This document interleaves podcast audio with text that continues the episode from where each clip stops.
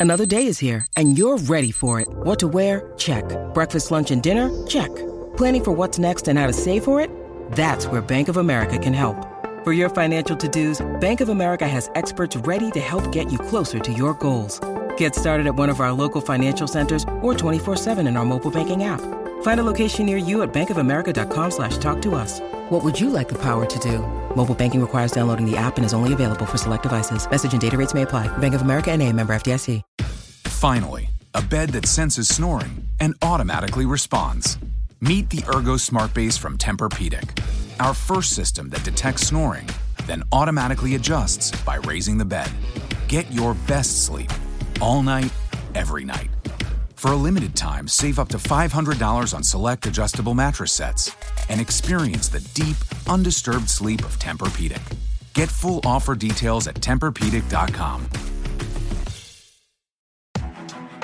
You're listening to the Chicago Audible Podcast, changing up the way Bears fans stay up to date on their favorite team since 2015. Now get ready. Because it's time to bear down.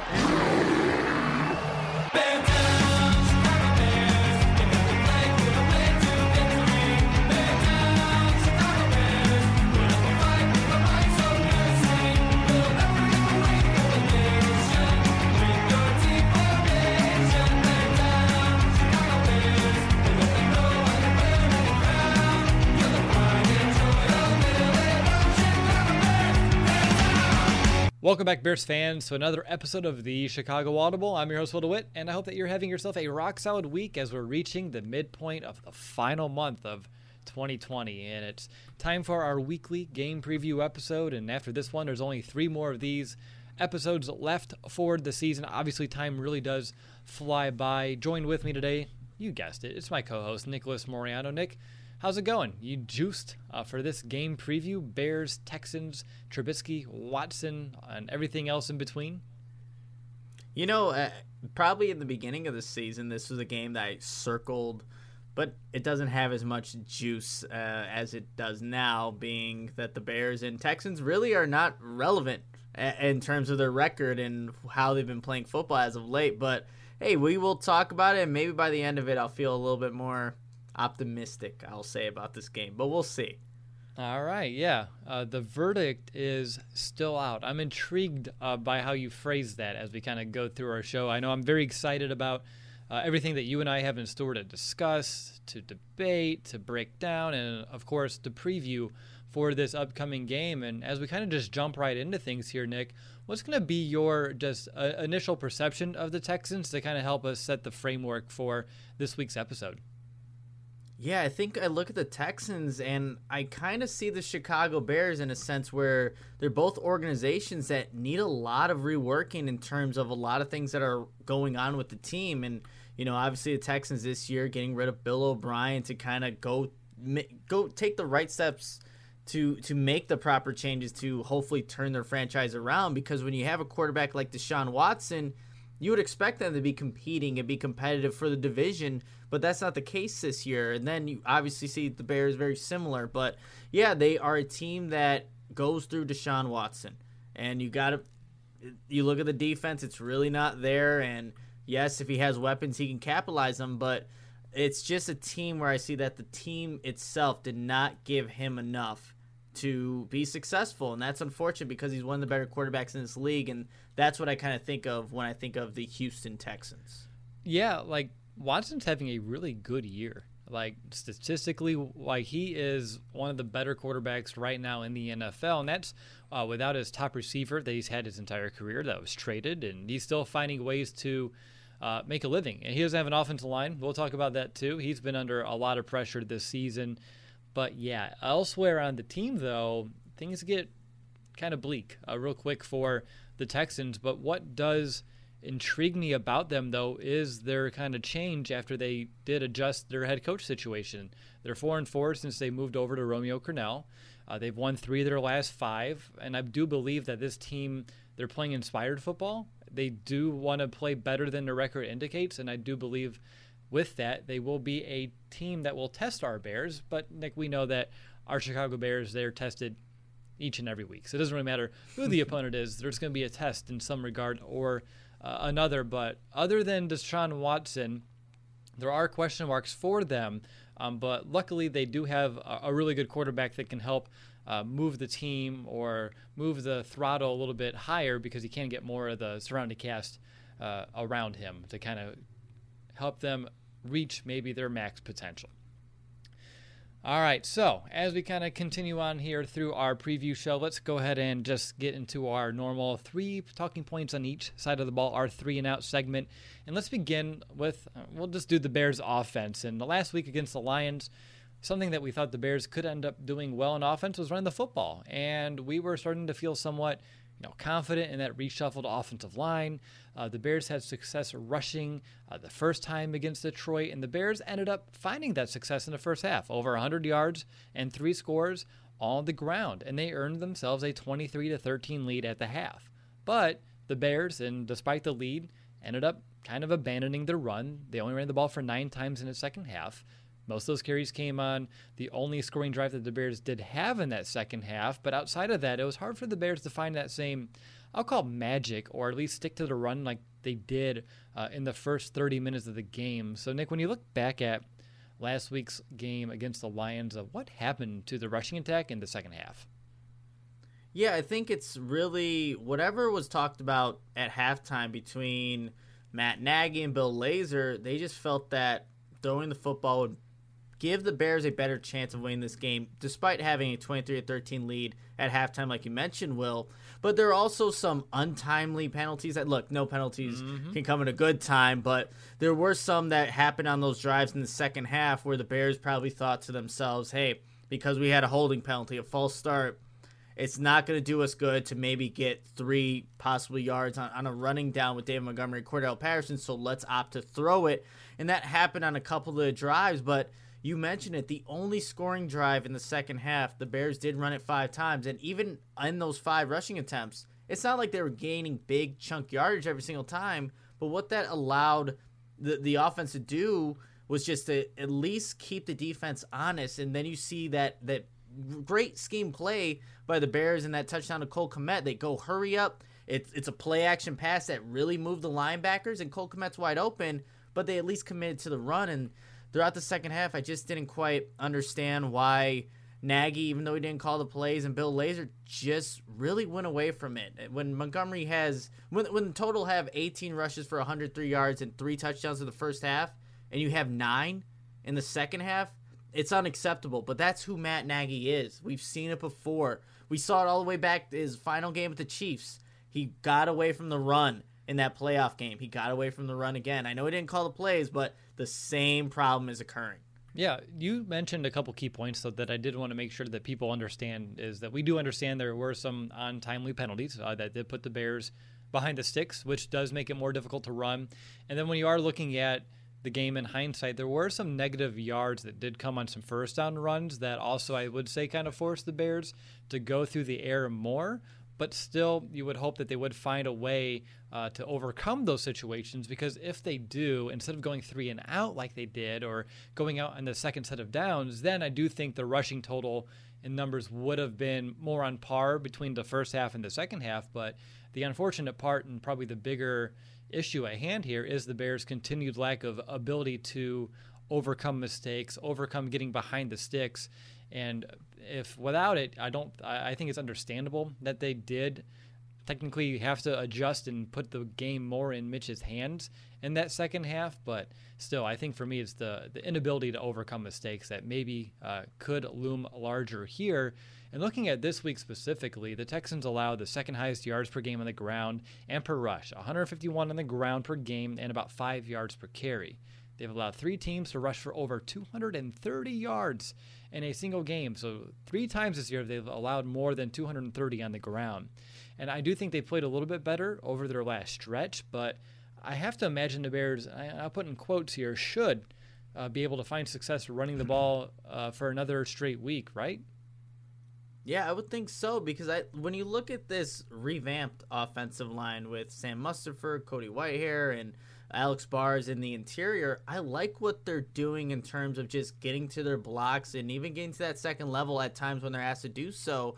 And Dave Montgomery and Cordarrelle Patterson, I think, are making the right cuts right now whenever they do have a lane. And even if it's not there, the vision is really showing between these guys. And so you just mentioned all the stats that the Texans ha- have had this season and their inability to stop the run. This should be a game, Will. And again, we say should. The Bears should be able to capitalize on whatever the, the weakness of the other team is.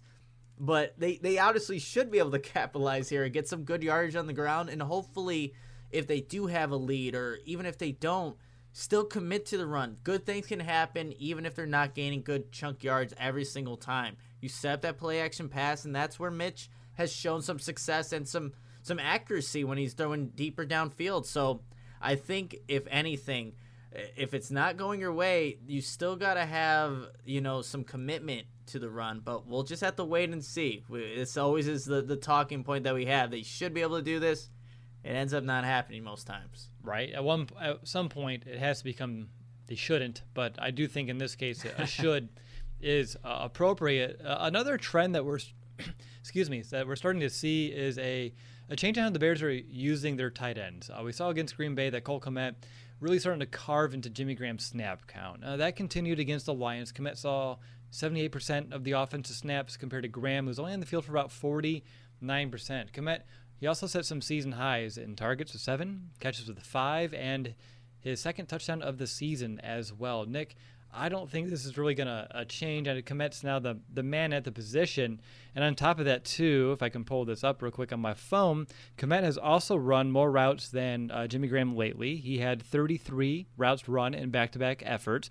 Graham, he has not ran 30 routes since week nine. So obviously, there's a big change kind of evolving here. And on top of that, they've luckily phased out Demetrius Harris out of the offense. He used to see around 40% of the snaps, and he's now lucky to be in the field for about 10% on offense. And I, for one, I'm a big fan of using more and more Cole Kmet. He needs this experience. It's only going to allow him to continue to get accustomed to the NFL and develop. And I can probably think of a few more Bears players on this team that can benefit from a mindset like that. But Nick, what about you? What are you seeing out of the tight end, the utilization, and what do you like about it, and what do you expect this week? Yeah, so I like the trend that the Bears are going with having Cole Kmet run more routes and Jimmy Graham, you know, going in the opposite direction there. But after rewatching the film, I did not expect to see this, Will. But Jimmy Graham actually had some pretty decent blocks. I know that that, that wasn't a typo. That I didn't say that wrong. That's he was actually putting some good blocks when you look at the touchdown run to Cordarrelle Patterson. Cole Kmet and Jimmy Graham put in some some decent blocks on there. I think Cole Kmet should have been called for a hold, but it, it, wasn't called. But Jimmy Graham was in a good position on one of those, and there was another run for David Montgomery where I'm like, hey, there's Jimmy Graham getting in the way of somebody and actually going to second level too. Um, but that's the thing with this season. Look, the Bears are never going to say that they're you know giving up on a season, but it's really trending in that direction. Why not use this time to develop your your first pick? in, in last year's draft or this year's draft.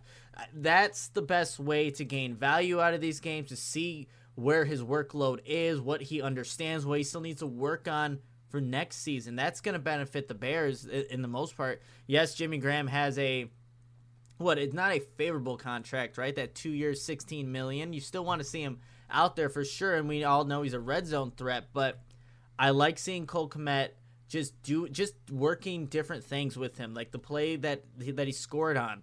That's something that Cole Kmet easily can do, no doubt. You know, Jimmy Graham can even do that one, but seeing him go a little bit more vertical down the field and seeing his receiving ability, because I think that's why the Bears really drafted this guy, because there's upside to that part of his game.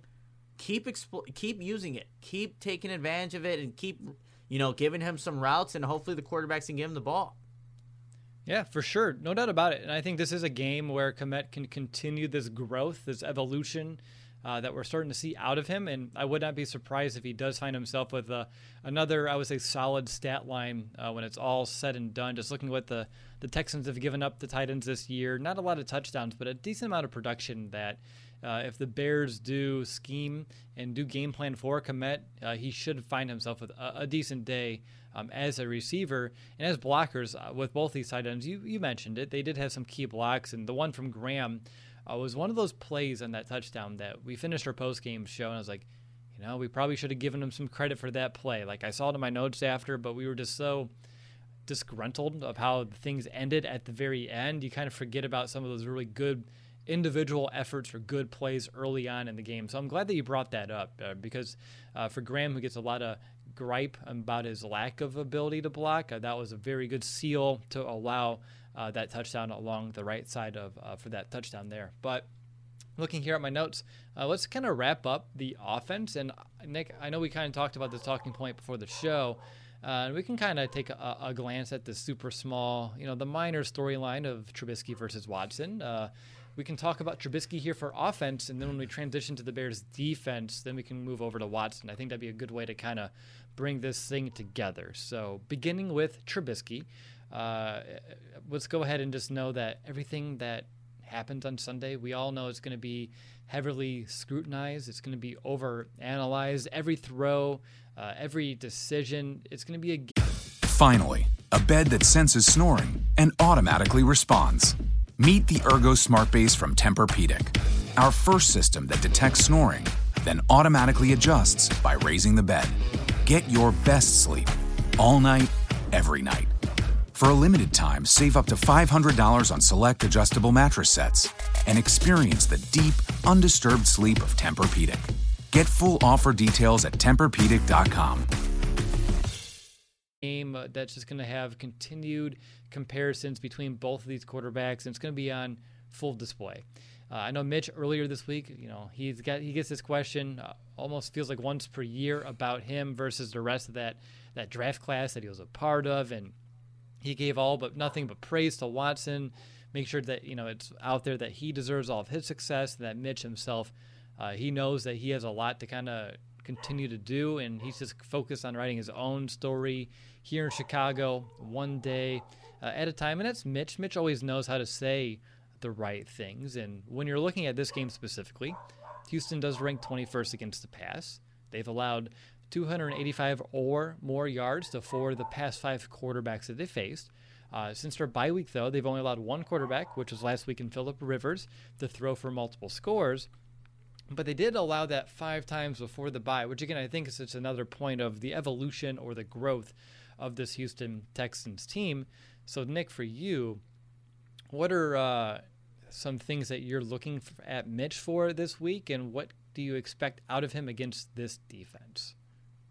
Yeah, I think where maybe Trubisky can possibly have some success against this Houston Texans defense that I think is is lacking some playmakers to be completely honest. But I think the big thing is the corners that the Houston Texans have. I think Mitch can take advantage with his guys on the outside, whether it is Allen Robinson or Darnell Mooney. And we saw Javon Wims actually make an, an appearance last week, getting a third down reception um, in last last Sunday's game against the Lions. So I think you can use those outside guys to go against a Vernon Hargreaves or I, I believe the other corner named Grimes. Um, those are guys that when I was watching the Colts game last week, they were trailing. They were they weren't really attached to their receivers. I know T.Y. Hilton always dominates the Houston Texans, but I saw some things that I think Allen Robinson could do well. There was a pick route that happened. It was a trips to the left side, Will, and then T.Y. Hilton was on the right side, matched up uh, against Grimes, the, the corner there for the Houston Texans. Philip Gaines, sorry, Philip Gaines is the corner. Um, and what happened is it was our good old friend Trey Burton kind of putting the pick in the middle of the field where Philip Gaines has to run over, but T.Y. Hilton just uses his speed to outrun Philip Gaines. It's an easy uh, gimme touchdown to where I'm like, all right, if the Bears have seen that game film, why can't we have a similar play in the Bears offense where it's an easy throw for Trubisky, get a guy like with some speed, and Darnell Mooney runs just a little crossing route right over the middle of the field, easy touchdowns. And I like I said, I think that they, they lack playmakers. They will bring the blitz, and what the Indianapolis Colts did so well is they they just called the perfect play when they brought the blitz. They through to where the blitz was coming from. And we actually saw Mitch Trubisky do that a couple of times against Detroit. So you hope that you can take a little bit from what the Bears did against Detroit, look at what Indianapolis did against Houston, just put a, a good game plan together where Mitch is having efficient, easy throws and is able to get some good chunk yardage and give his playmakers opportunity to get yards after the catch. So I think if we could see that, we can see a pretty decent day from Mitchell Trubisky. But again, it all falls to execution. Whether when the Bears are actually calling these plays, when the Houston Texans do blitz, they like to blitz their DBs. So it's just Mitch being able to identify, and then the game plan in the week for Bill Lazor and Matt Nagy to know what are the the Houston Texans' tendencies, and then exploiting them. But it's one thing you could say it all right here, Will, and and then it comes down to the execution on Sunday. So we'll again have to wait and see. Honestly, I can't add really anything more than what you mentioned. You did a really good job of breaking it down um, from looking at last week, looking uh, at both teams, and kind of uh, extrapolating what we can potentially see. And uh, like you, I do believe there's going to be some opportunities here. Uh, Mitch has done a decent job in terms of uh, at least putting the ball and moving it downfield through the air since he's made his return. I think he's averaging around 250 ish yards per game through the air, uh, which again, it's not always about the yards. It's about uh, what you do with those yards and how many points that they can accumulate.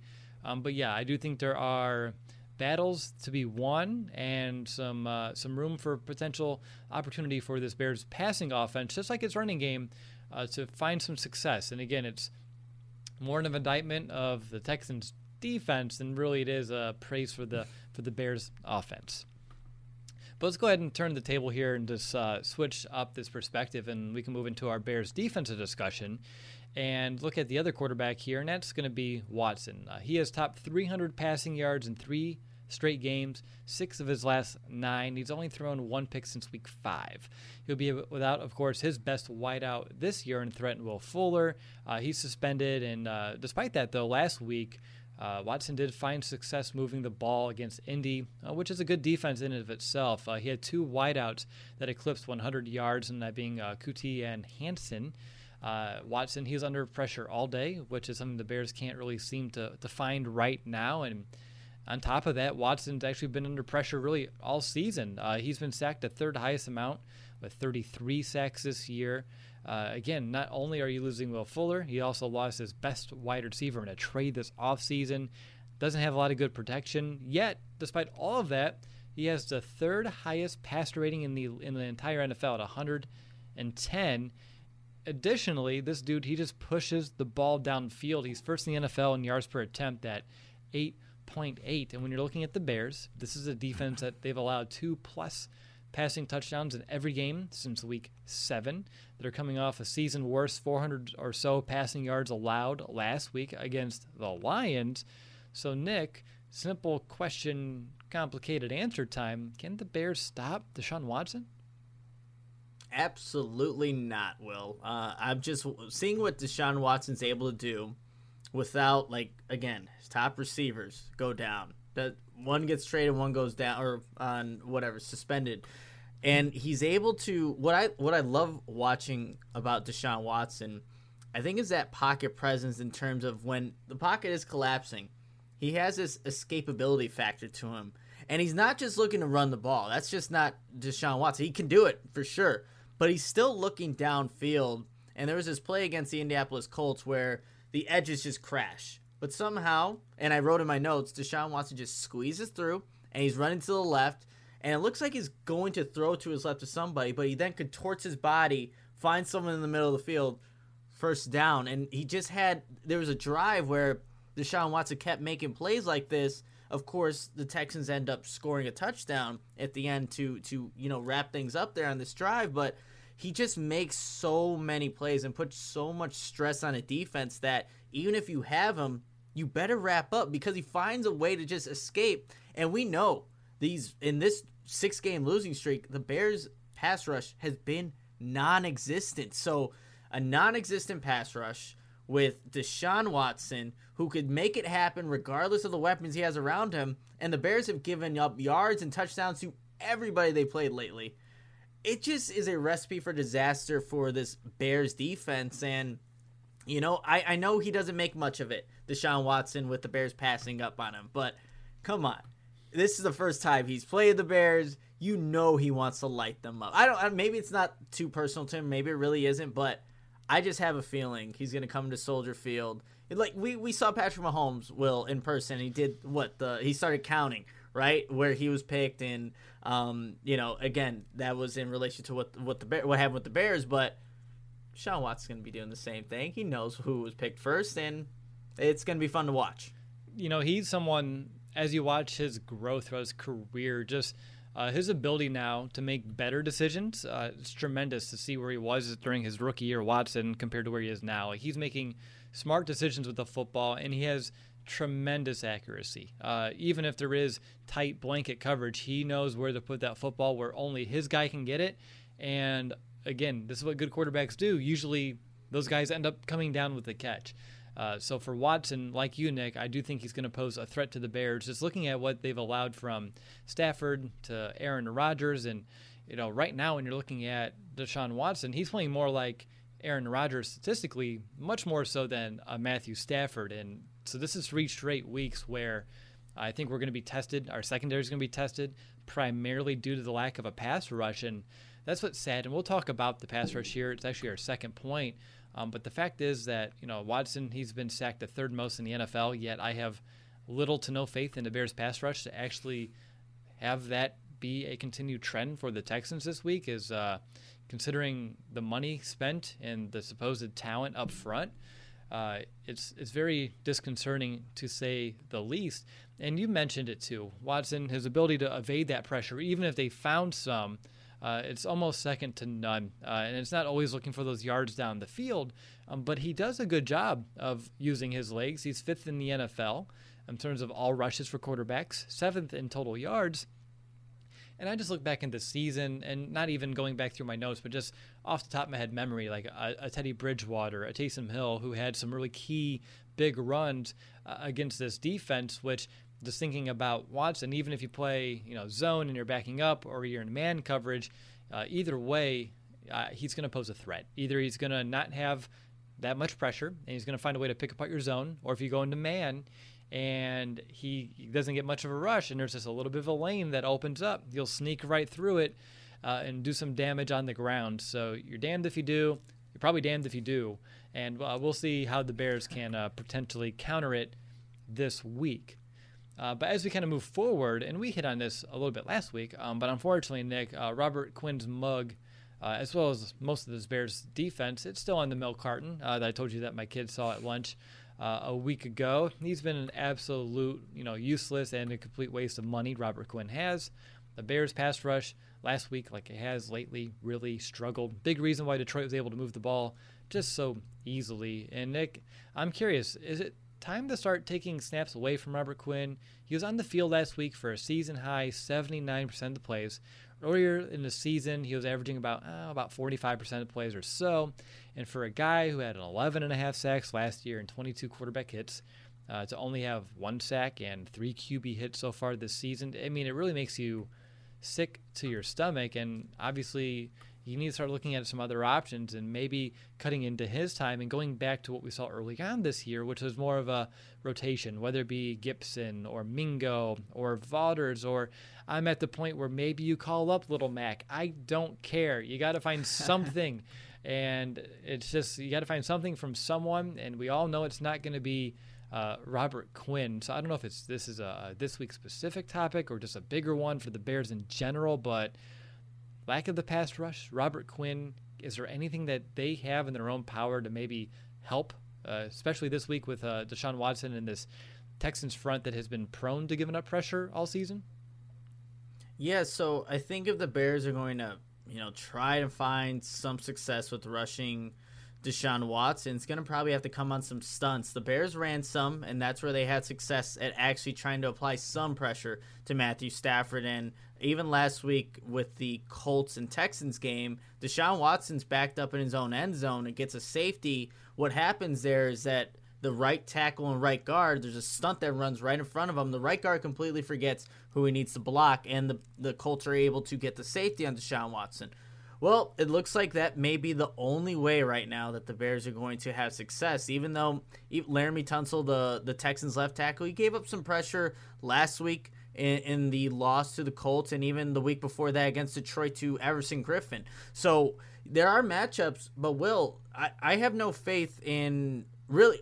I mean, Robert Quinn, absolutely not. There, there's no faith in him whatsoever. But, you know, even if Khalil Mack gets his one on ones, he, he hasn't been winning those. And it's very rare that he really gets those, to be completely honest. But it needs to come on some stunts. They need to do some creativity uh, in that front seven to possibly get some some pressure. But if the Bears straight up just want to rush their four like they did, Matthew Stafford went for 404 against them and three touchdown passes and looked comfortable. He looked comfy at Soldier Field. Will I? I think Deshaun Watson will have a very similar feeling if that's the Bears' game plan. They need to do something different that they haven't been doing these past what six game losing streak, honestly, because it hasn't been working. So if you put some more stunts in there, maybe that can work to get some pressure.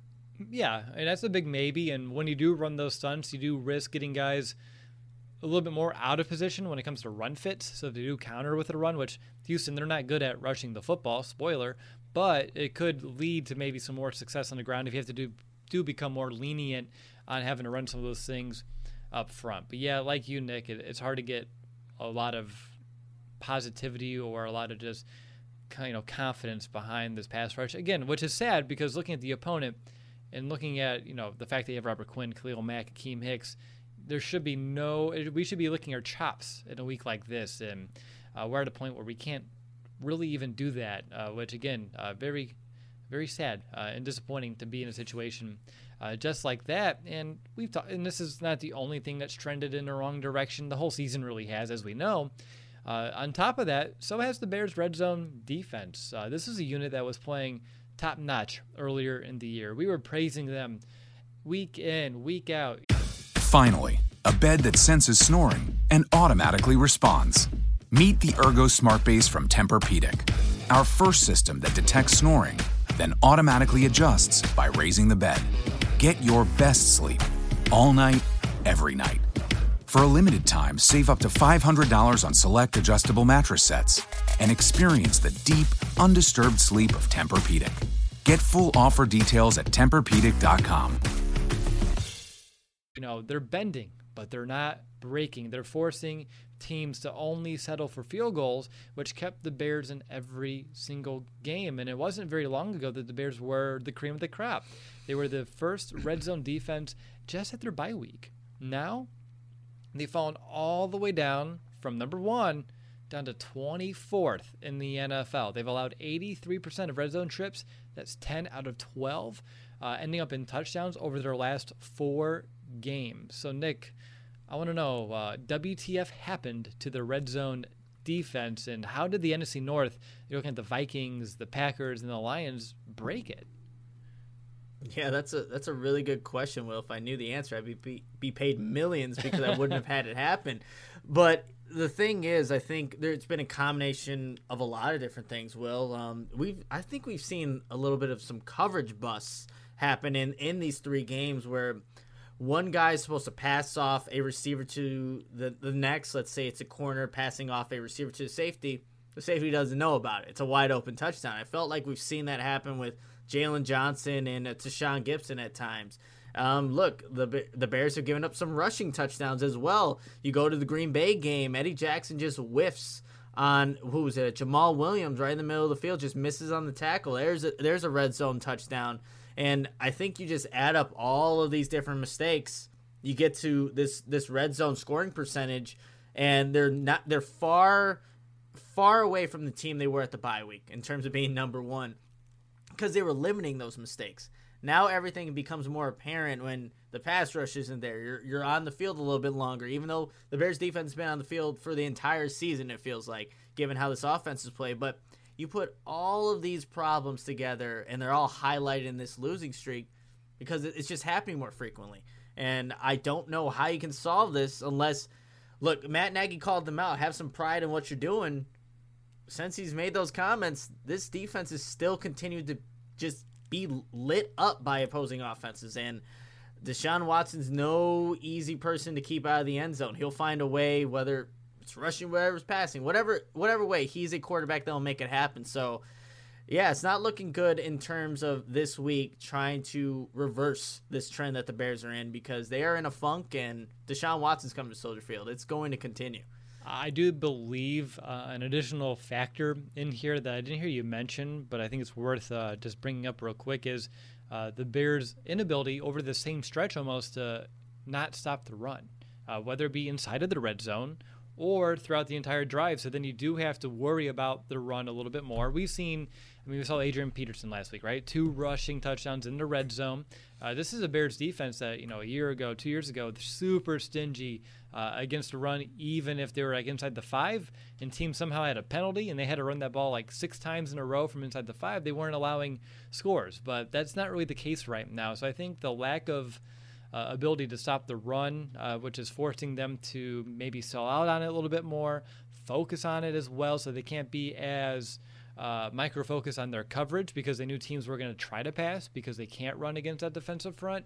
Uh, has also kind of opened up the floodgates uh, just a, a little bit. Again, everything is correlated to one another, and when you can't stop the run, uh, in particular in the red zone, it's going to make life difficult for your DBs, your safeties, and everyone else. Uh, and I think that just shows the importance of having a defense that can shut down the run and how it can make life easier for uh, that surrounding cast. And real quickly, Nick, before we move on to special teams, I did see a comment that I did want to respond to from Skeet Dog.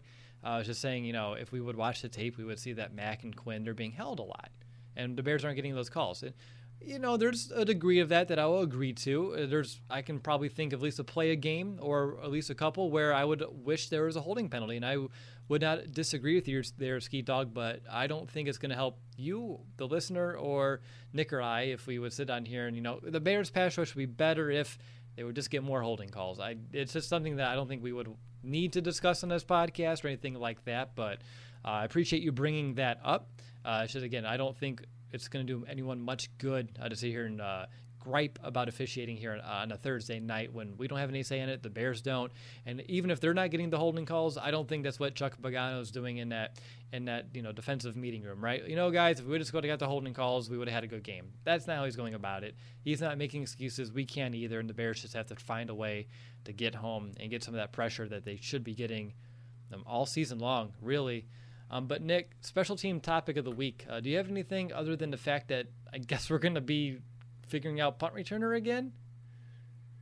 Yeah, be, yeah, we're gonna be figuring out punt returner again, and I'm blanking on uh, the guy that was back there DeAndre on the COVID Carter. list. DeAndre Carter. Um, I wonder if he's the one that kind of caused everything to to happen at, at Soldier Field today. But who knows? We we have no idea. But the only other thing that I want to mention about special teams, and you're not going to see it on stat sheet because technically didn't count, but in that Indianapolis and Houston game last Sunday, the Colts actually had some pretty decent returns.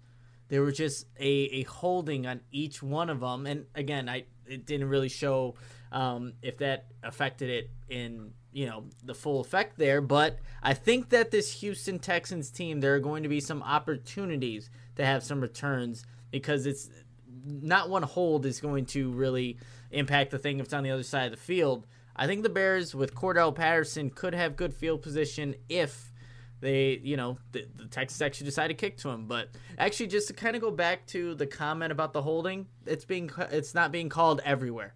Um, every team's not getting getting the holding calls called to, against them. So it's not just Khalil Mack, which I, I agree with you, Will. There is probably one to two plays each game you can say, okay, that's a holding, but it's just not being called. But that's being throughout the entire league. So yeah, I completely agree with your comments there that that's not going to be the reason why the Bears pass rush isn't getting home. We, we can't use that as an excuse. Uh, again, if you're getting multiple sacks per game and then you have those two, like, well, maybe we have a few more. And that's a, a little bit of a different tune, but I I can't be that guy to sit here and just gripe about it. Uh, again, there's no way that's what the Bears leadership is doing. And I've, I say that knowing there's probably a lot that they should be doing that they're not, and that's another topic for a different day. And uh, those shows will be coming up here. Uh, I have to I have to guess here very uh, very soon here in the Chicago Audible, which I'm getting a little bit more uh, excited about to anticipate and uh, really kind of dig into that. But we still have games to talk about here this season. Uh, I I don't know if we need to speculate who's going to return punts this week. Then I would assume maybe they do try Anthony Miller yet again. Uh, I don't know if they want to put him in harm's way that much, but also when you just look at historically when things happen in game, they would put number 17 back there. Um, and to lose someone this late in the week, I think because Carter was just tested positive or whatever, I think today is when they announced it at least. I, I don't think there's any way he comes back, and I don't know how much you can really game plan around it. And obviously, they feel like there is more needed because they keep bringing in guys after Tarik Cohen went down and uh, here we are yet again another week and another you know who's going to return punts or there is at least a change. Uh, so that's something that is uh, is interesting uh, to have so much stability there uh, over the last couple of seasons to go through this. Fl- I mean, it makes you really understand and appreciate what you had. Uh, unfortunately, we don't we can't get it back until 2021 with Cohen, but uh, it does make you appreciate what you did have at the position. But that's a bit about it for special teams, right? I mean, we can hit on some other super small things, but I, I don't think there's anything here worth a, a big discussion. The only thing is, let will we see another missed extra point? We saw two of them last week at Soldier Field, and actually, the Houston Texans field goal kicker missed a 53-yarder last week indoors in Indianapolis. Does field goal kicking or just extra points become a factor? Special does special teams become a factor in that aspect? On Sunday, we'll just have to wait and see. We'll wait and see, and we'll find out. Uh, going down here through the list, we up next. We have our X factors this week. We'll be uh, continuing along with our. Eh, the Bears lost now six in a row, so let's just focus on those real X factors, and those are the the fans, uh, the audience members that uh, help us out uh, via their generous donations that uh, earn themselves. a nice little shout out here, Nick. I didn't have anything come through on PayPal, but I do believe there were a, a couple of things that came in through the Venmo side. Yep, absolutely. There were two people that donated through Venmo, so thank you. And you guys will get your shout outs starting with Garrett. And uh, Garrett, thank you so much again for your donation. Will, I have to ask you have you ever had Garrett's popcorn? Maybe this is a dumb question, but have you ever had Garrett's popcorn before? Because when I saw Garrett's um, donation, that's immediately the first thing I thought about. Okay, so apparently you don't remember as much at the Kansas City night game that I do, at least. But when we were walking, it was a good night. But as we were walking to, I want to say to the restaurant after we got off the train, we passed it. And you, me, and Jordan talked about it and because uh, I was like, "What is this?" Like, and you guys, what? You never heard of Garrett's? And I, I felt okay. very alone and isolated. But yes, the answer is still no. Oh man. Okay, so next time we meet up, whenever that is, and hopefully soon, that is something that I'll make sure we have. The mix of it's caramel and cheese. Oh, it, it's so good. I had it for Thanksgiving, just snacking while watching watching the games, but that's a good one. So Garrett, you reminded me of Garrett's popcorn, which reminded me to ask Will if he had it, which reminded me that we had this conversation already. Yes, so, again, we will have Garrett's popcorn one day. And our next shout out goes to, and everyone should know his name by now, Mason West from Team Rehabilitation Barrington, Illinois. Have to tell you about his his uh, physical therapy office, which emphasizes hands on therapy while maximizing performance by increasing strength and muscle activation. Whether he goes to play pickup basketball or in the park or compete for a starting job on your college team, Team Rehab can help you reach your goals. They see everything post surgical, nagging pain, injury prevention, performance enhancement, all things that I probably have going on right now, and from all ages, such as a 10 year old gymnast to a 60 year old runner. Mason West is a former collegiate wrestler and lacrosse player who combines his passion for sport and rehab into one package. Contact Mason at 224 512 7200 or find him on Instagram at dr or dr.masonwest underscore sports pt to begin your journey to be the best athlete you can be. And of course, if you want to get a shout out on the next preview podcast, here's how you can make that happen. You can send us a donation through either Venmo or PayPal. Our handle on Venmo is at the Chicago Audible. On PayPal, it's www.chicagoaudible.com slash PayPal. One more time, Venmo at the Chicago Audible. PayPal, www.chicagoaudible.com slash PayPal. Awesome stuff. Thank you, Mason. Thank you, Garrett. And Nick, Garrett did give us a question, though, as well, that I think we need to address real quick because, heck, why not? And obviously, we do Q&A, we do mailbag episodes uh, without a donation, but since he brought it along with it, why not? And it's a more of a, it's a bigger picture question, and we do usually reserve these until either big changes happen to the organization or the season's over and we can start looking more big picture. We do like to keep our focus on the game the game, week to week, while we can, because it is something that's special. We don't get many of these weeks per season. And uh, for Garrett, though, his question was about Cordarrelle Patterson and whether or not he comes back next year. He wanted to at least make sure that you know we're aware that he is a free agent next season, and just wondering if with a potential rebuild on the horizon if he's going to be worth the money for what he kind of brings to the table. So I'd be really curious to your thoughts here, Nick, because personally, it's it was an inner conflict. Like it's a really good question because I can see both sides of this, but I'm curious to where your mind is on this first.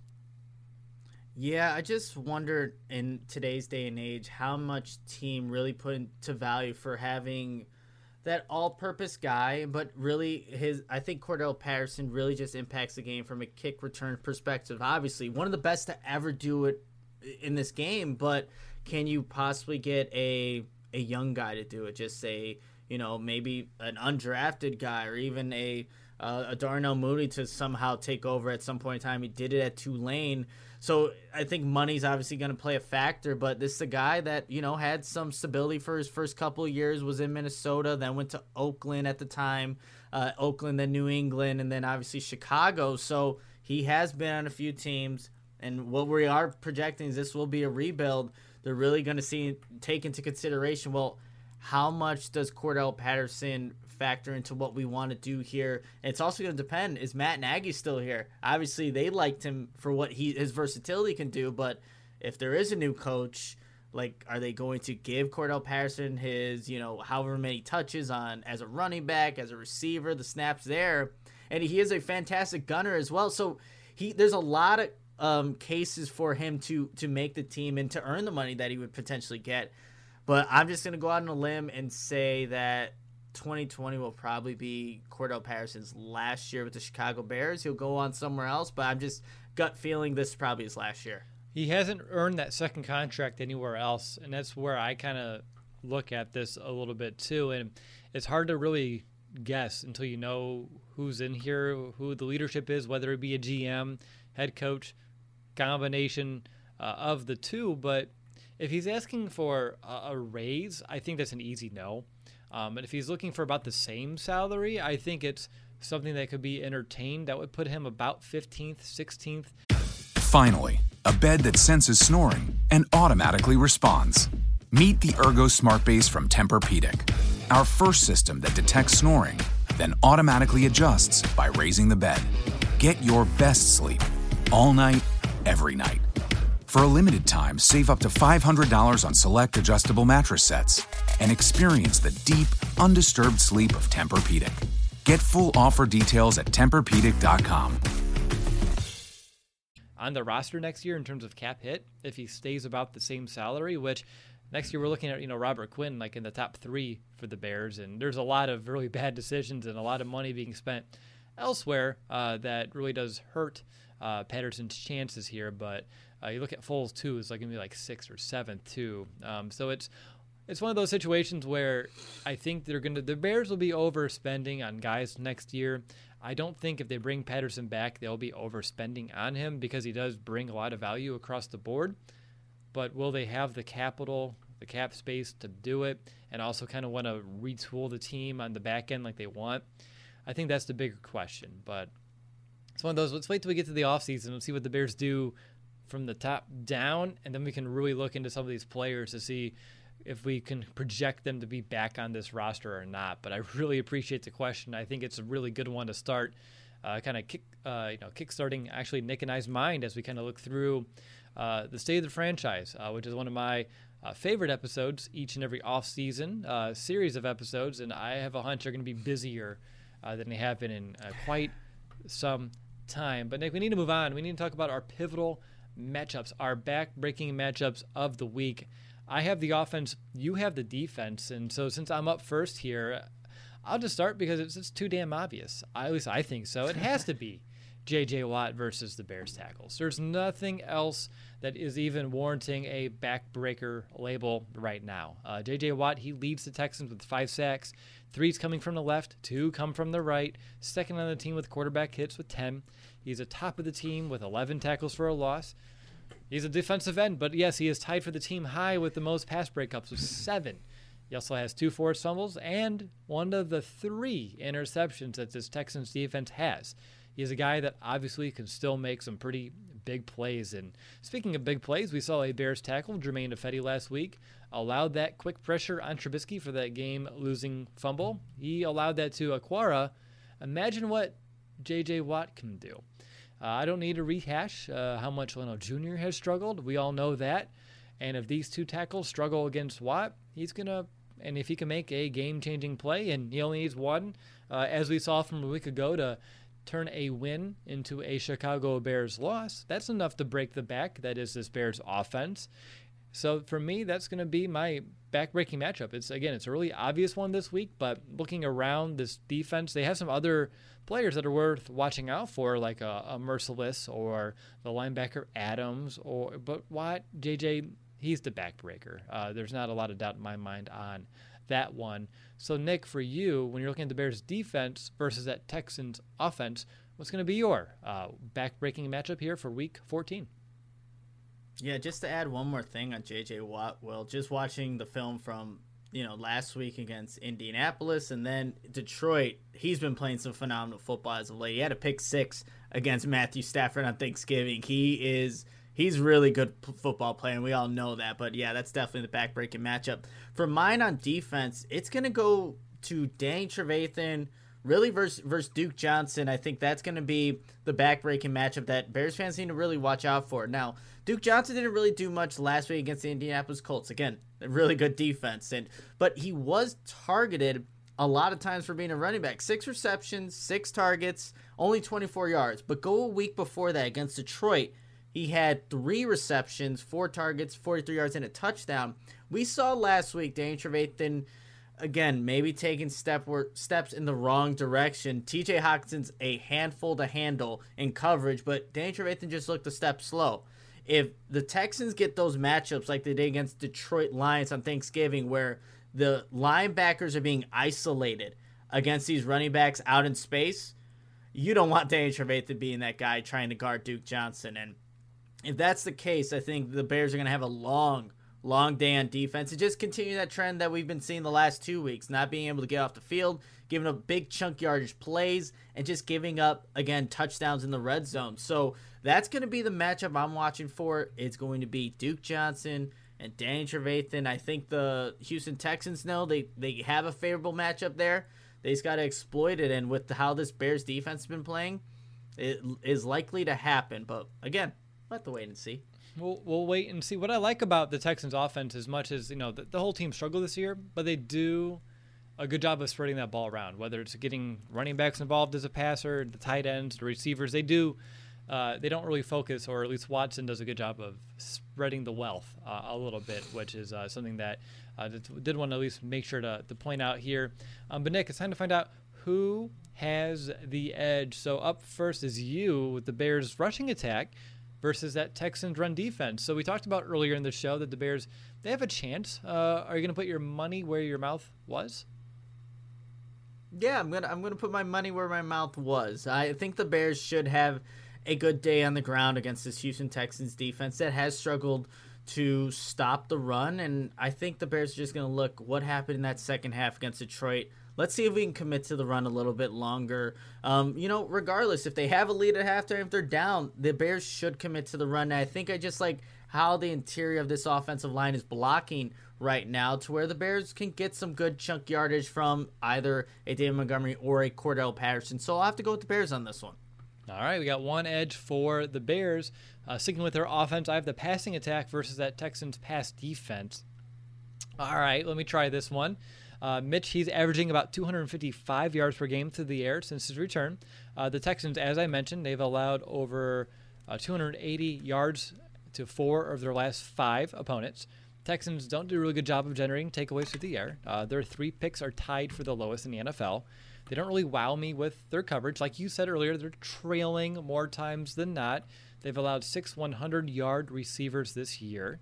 I believe the Bears they can maybe pick them apart. I don't know if I want to use that terminology because that's a lot. That's a tall task for the for this Bears offense. But if the pass protection can hold up, and that's a big if, maybe there can be some opportunity to move the ball easily-ish, kind of through the air. But uh, I do believe that the Bears will uh, move the ball effectively uh, to have the edge. And I don't really foresee multiple big plays against the pass from this defense, uh, whether that be a, you know, a big game altering sack, although we're coming off one.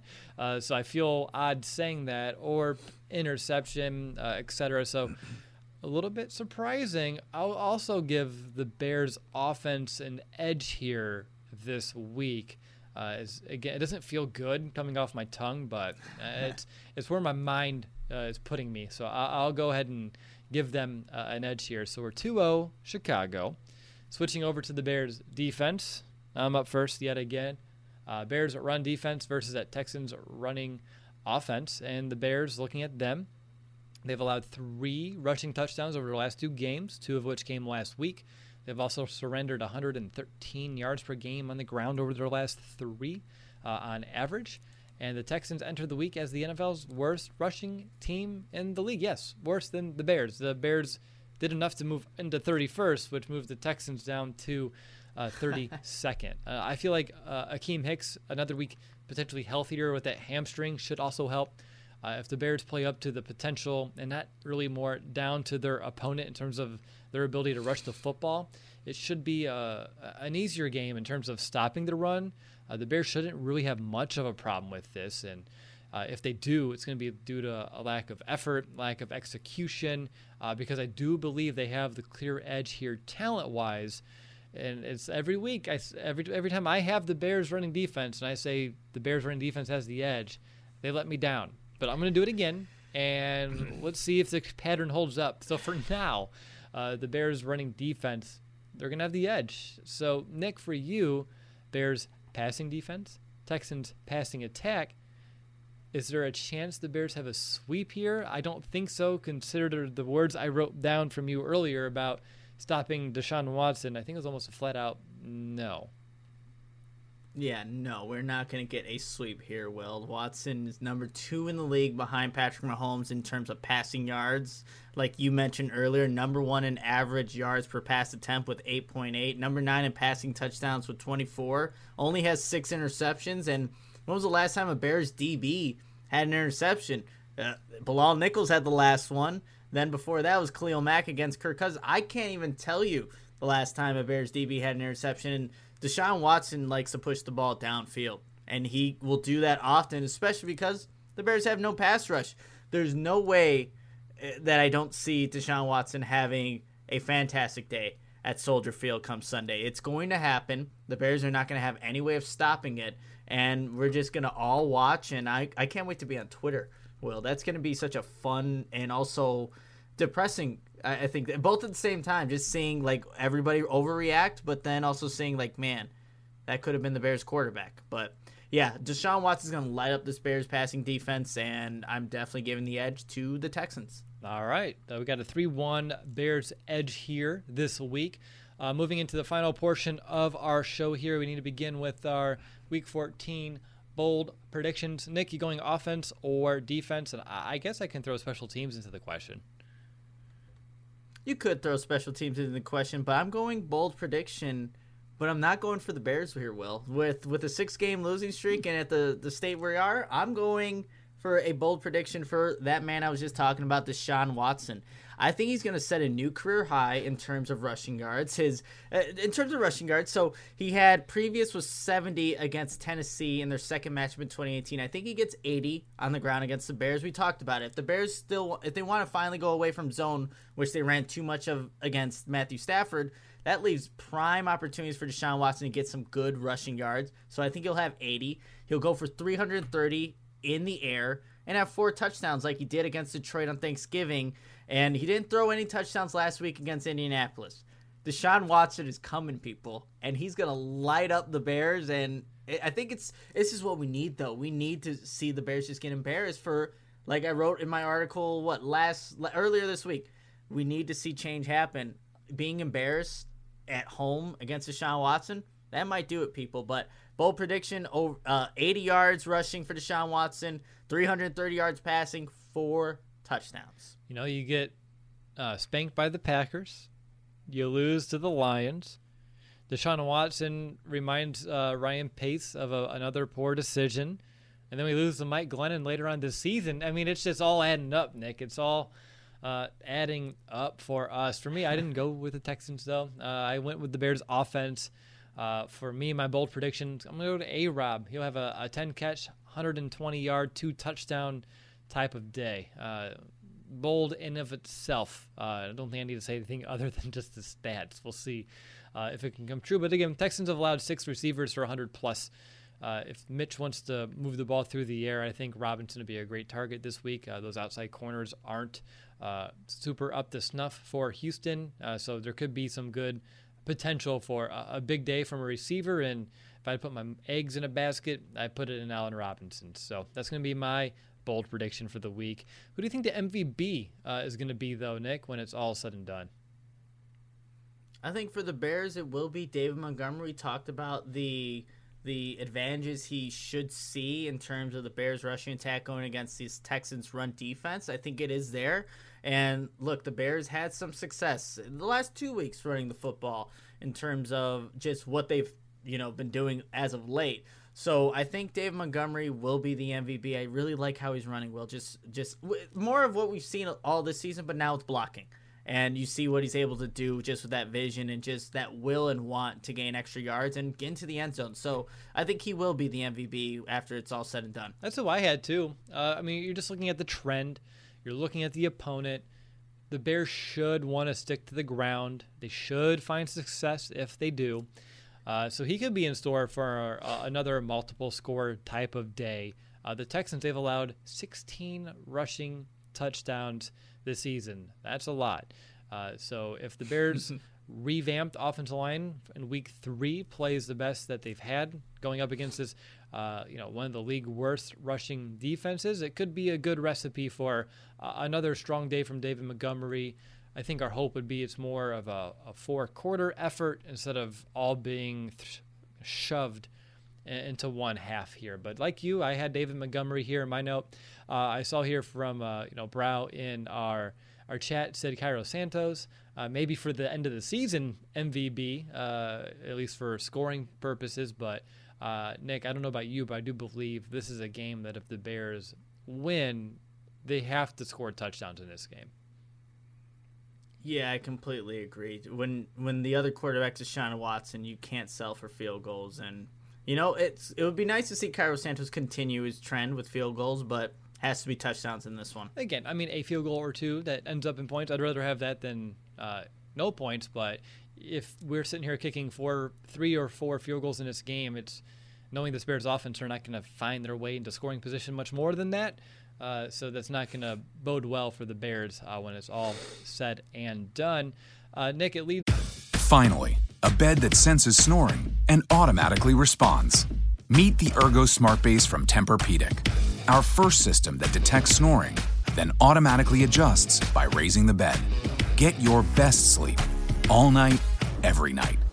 For a limited time, save up to $500 on select adjustable mattress sets and experience the deep, undisturbed sleep of Tempur-Pedic. Get full offer details at TempurPedic.com. Is into now our game picks here for the week. Of course, at the end of the year, one of us is going to have to embarrass ourselves in some NFC North gear or now, like we said last week, maybe just Bears gear uh, and walk around Chicago. But uh, you're sitting at eight and four. I'm seven and five. I missed a good opportunity last week to earn a game back when uh, we both chose the Bears to, to beat the Lions. So when you're looking at Bears Texans, where do you lean? Well, I have to go with the trend, and the Bears are on a six-game losing streak. Let's just add it to seven here and continue this this losing streak for the Bears. But I think the Texans and Deshaun Watson just have too much offense for this Bears team to handle. Um, the defense hasn't stopped anybody. They've given up 30 plus points, 41 to the Packers, 34 to the Lions in back-to-back weeks they're not getting any better, and the pass rush is not going to find itself magically in this game against the Texans. So I have Houston winning 30 to 20. Um, and look, it's going to be the Bears are coming back in this game, getting those garbage yards at the end, and you know the score makes it seem a little bit closer. But I think this is one where the Texans they they were they were supposed to win that game last week against Indianapolis. Deshaun Watson mishandled the snap. It was low, you guys. It was low, and he lost the ball. Indianapolis ends up winning. Like that's a guy, such a competitor, wants to win every game, and you know he was sitting on the bench just looking down. And I think, like I said, there's something to this game, and he may not admit to it, but he's going to come out and light up the Bears. So 30 to 20 Texans. Do I dare? I, I think I have to. This is the week, man. Like, this is the week where I'm looking at the remaining games, and I don't know when I'm going to have another chance where I feel like it's realistic, honestly. And I think this is the closest that the Bears will have, because uh, I feel like when we go against Jacksonville, and again, we're I'm projecting, but I feel like you'll allow you'll you'll pick the Bears for that one, and even though we're joking losing to Jacksonville, it's realistic. But I, I would feel less confident uh, in going that direction. And in my notes, I had the Bears winning. So I'll rip it off and I'll do it. We'll go for it. I have the Bears 24 21. Uh, in my notes underneath it, I put Nick, no surprise here. You know it. It's real hard to lose seven games in a row. so we'll see. Obviously, um, there are some serious challenges that Deshaun Watson's going to pose this defense. Uh, but uh, if the Bears can stop the run and they can sell out to really try to stop Watson, that can help us. And I do believe this is a defense that the Bears' offense can find success on. So I think it's a game that can go really either way. Uh, since you went for one way, you went against the Bears, I, and I'm down by my game, and I don't want to lose this season. I feel like this is my best chance. Uh, so I'm going to go ahead and do it, and I'm going to give the Bears the, the three point victory here, 24 uh, to 21 whew, I don't know how I feel about it, but uh, it, it's out there now, and I can't take it back. Yeah, no, I will. Like, just going through who has the edge. Like, we had the Bears with with three of them, so it's it's going. It's probably going to be closer than what I was, you know, predicting this score will be. Like, the Texans are not a good football team. They have a great quarterback, but collectively, they're not a good football team. They have a worse record than the Bears right now. That's how you could tell. And you know what happened in the beginning of the season really has put them in this position, but hey, this is most likely going to be close. I, again, it's hard, Will, to lose seven straight, I do like think the said. Texans so are, we'll are better than their record, though, um, in terms of how they're playing now. Again, they won three of their last five. We've lost True. all of our last six. They played Indianapolis really well. They played, uh, they beat the Patriots, which are you know they're a six and six team. They're right there in the average zone too, but they're they're good enough to beat this Bears this Bears team. There's no doubt about it. Uh, I know that for certain. Uh, there's a lot of teams that uh, can definitely beat the Chicago Bears this season. The Texans are one of them, and uh, again, if the Bears lose, no surprise. But I got to get a game back, and I feel like just looking at the rest of the schedule, this is this is it. This is uh, it's now or never. I can't believe I thought the Bears can beat the Saints. Um, pity, uh, pity on me. But Nick, uh, how confident are you uh, in this game since you have the Bears losing? Obviously, you're south of a five. Yeah, it's about a four point four for me. Um, like I said, what Deshaun, how Deshaun Watson is playing right now is top, top three, top five quarterback. Uh, I, I believe, in my opinion. So uh, we've seen the Bears really struggle against some upper echelon quarterbacks, and just seeing what Matthew Stafford and Aaron Rodgers were able to do, and even Kirk Cousins in the red zone, right? He was able to get touchdowns against this this defense. So I have to, you know, put it right there at 4.4, 4.5 in terms of confidence for for the Bears game. And yeah, it's it's Deshaun Watson. It's the Deshaun Watson effect that really um, dictated how I went with prepping for this show. Really. There you go. I mean, it's a it's a smart way to frame everything uh, for this upcoming matchup. I'm sitting there at about a 5.3. Uh, again, even though we believe that the Bears are more talented, and most of the most of the aspects, the one element that they're they don't have is the quarterback uh, on both sides of the ball. Uh, so for me, uh, it's going to come down to the Bears' inability or ability to stop Watson, and also Trubisky's ability or inability to take advantage of a matchup that he should. And both of those things I have little uh, confidence in. Um, but at the end of the day, uh, as I put here and put forth, uh, I have to be confident enough, at least for the Bears, to, to, find a way to pull this one out. And probably doesn't help us at the end of the season in terms of draft capital, draft position, uh, draft stock, and uh, everything else that is starting to feel more important uh, than I ever wish it would here on uh, the 10th of uh, December, but it's real and it is something that we have to start looking at um, as well. But Nick, any final thoughts as we wrap up? Yeah, just seeing in the chat. Apparently, if I shave my beard, the Bears will win. I got to go back to the Carolina game and see did I have no beard that game? I don't. I don't remember. I don't remember the last time I clean clean shaved. But I will go back and look, and if that's the case, I'll I'll do a clean shaven here. I, I don't like the way I look with it, but if that's what it takes, I'll do it. Can you just take the- Actually, I don't know. I kind of want everybody gone, so maybe I'm just gonna let this just go all out. Can you just bring the, the mustache down just like a little bit? Full on Bears 100 convention this thing? I, I could, but I don't think anybody would. Actually, you know what? Surprised, like my, you know, Ste- Stephanie, my girlfriend, she's like, that didn't look that bad. I'm like, okay, now you just want me to make an ass of myself. That's what you basically want to do. Uh, but yeah, well, I'm gonna go look to see on that post game show and preview if I had no facial hair. I'm interested um, as well, and uh, I think my facial hair doesn't matter uh, anymore. It's been hit or miss, and I, I I can count as many games with the beard that we've lost than probably have actually uh, we did I did we did draft Roquan Smith with a clean with a clean shave before, so that's a that's a plus. I do remember that one. Um, so hmm, maybe there maybe there is something uh, to it. Um, but I don't have anything else to add. I, I, think we did a good job of breaking it all down, all three phases, and uh, discussing the highlights, the the lowlights, and uh, everything in between. Uh, so I'll go ahead and we'll call this an episode. I want to thank everyone here is watching live. I really do appreciate each and every uh, of one of you. I know previewing games, it's not one of the most fun things right now. Uh, I know it's time to really start looking at more big picture, forward thinking, end of the year items. But uh, the one thing at the Chicago Audible that I've always prided ourselves on is sticking it through throughout the season uh, with game previews, with post game shows, um, as well as uh, not going into full speculation mode, but being more of analysis of what's really happening uh, in the world of our Chicago Bears, and I do believe that's what makes us special. So hang in us, hang in there with us as we kind of get through again three more weeks, uh, and then it's the off season, and I'm sure it's going to be a flurry uh, as soon as we kind of get to uh, that portion of 2021 and everything that's going to be changing there on after for our Bears. We'll be back as soon um, as the final whistle blows on Sunday, unless I can finally talk Nick into maybe doing a live stream for this upcoming game. Maybe this will be a fun one. Wink. Uh, we'll talk about it. Um, but uh, no matter uh, when we come back, uh, just know uh, between now and then, I hope that you have um, a good set of uh, a couple days here. Have a really good weekend with you and yours. Be safe. And of course, bear down, Chicago. Bear down,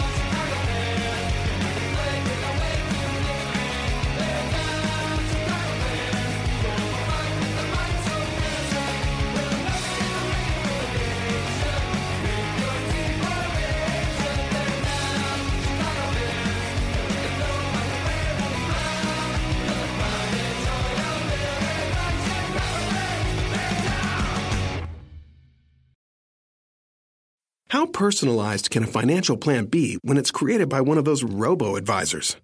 Plugging in standard algorithm to calculate insurance need and future wealth of random human client. Robots don't know you. We do. At Farm Bureau Financial Services, getting to know you always comes first. Together, we'll create a financial plan based on your specific goals. Find a local Farm Bureau advisor at fbfs.com/protect. It's your future. Let's protect it.